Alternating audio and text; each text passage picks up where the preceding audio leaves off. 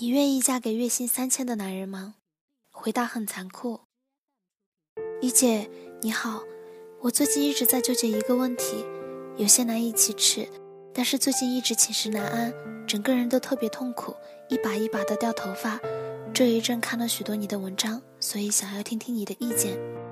我和男朋友是大学同学，现在想起来，真怀念那种单纯的校园恋情，没有争吵。没有观念不合，也没有生活的艰辛，遇到过的最大矛盾就是他晚上喝了酒，却骗我没有。毕业之后，我们都留在这个城市打拼。起初我对未来信心满满，虽然住在出租房里，夏天热，冬天冷，但我相信总有一天这个城市会有一套属于我们自己的房子。可是时间一点一点的过去，在毕业后的第三年，我有些不确定了，我真的能够在这座城市留下吗？刚毕业那阵。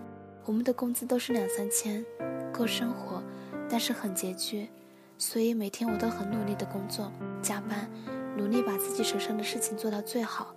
可是他却认为一个月三千不错了，没必要让自己太辛苦。所以三年过去了，我的工资已经到了八千，他的工资还是三千，每天依旧应付着上班，回家就玩游戏。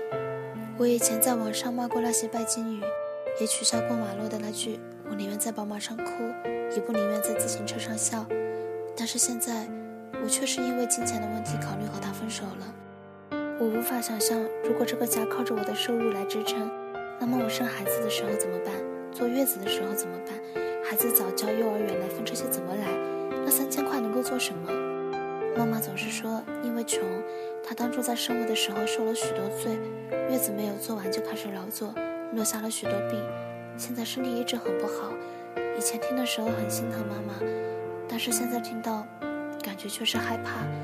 我真的很害怕自己会重蹈覆辙，因为这个事情和他吵了很多次，他的说辞永远是我太矫情，说我拜金，说我整天钱钱钱。我每天真的都过得好累。我知道自己很爱他，但是爱真的能够当饭吃吗？一姐，我该如何是好？小爱。小爱你好，我是最早看《非诚勿扰》的那批人，所以很能够理解你对自己变成拜金女的恐惧和难以接受。毕竟那一年马路被全网骂，怎么难听怎么骂。但是对于需要更多钱这一点，我希望你不要恐慌，觉得自己变坏了。比起你的男朋友，你只是考虑的更多而已。这个社会饿不死人，可大多数人都并不愿意自己以及自己的孩子都一直在社会的底层徘徊。希望自己能够在城市里安家，希望孩子能够吃好的奶粉，上好的幼儿园，这都是人之常情。而这些东西都需要钱。你并没有很拜金，如果拜金，怎么会在一个月入三千的男人身上耗费三四年的时间？只知道你毕业三年，不知道你们在学校谈了多久。如果拜金，怎么会割舍不下感情而痛苦？你只是在你男朋友身上看不到希望罢了。毕业三年，以勤奋上进，努力工作，为两人的未来考虑，工资由三千涨到了八千。而他毕业三年，工资一成不变，每天沉溺打游戏。这样的男人对你，对未来的家庭没有一丝责任心，日复一日的蜷缩在自己的舒适区里，荒废度日。婚姻就是一场冒险，两个人一起的冒险。如果你的搭档积极上进，和你一起为未来拼搏，那么无论前方有多少沼泽和荆棘。你都会自信满满、勇敢地踏出第一步，因为你知道自己不是一个人。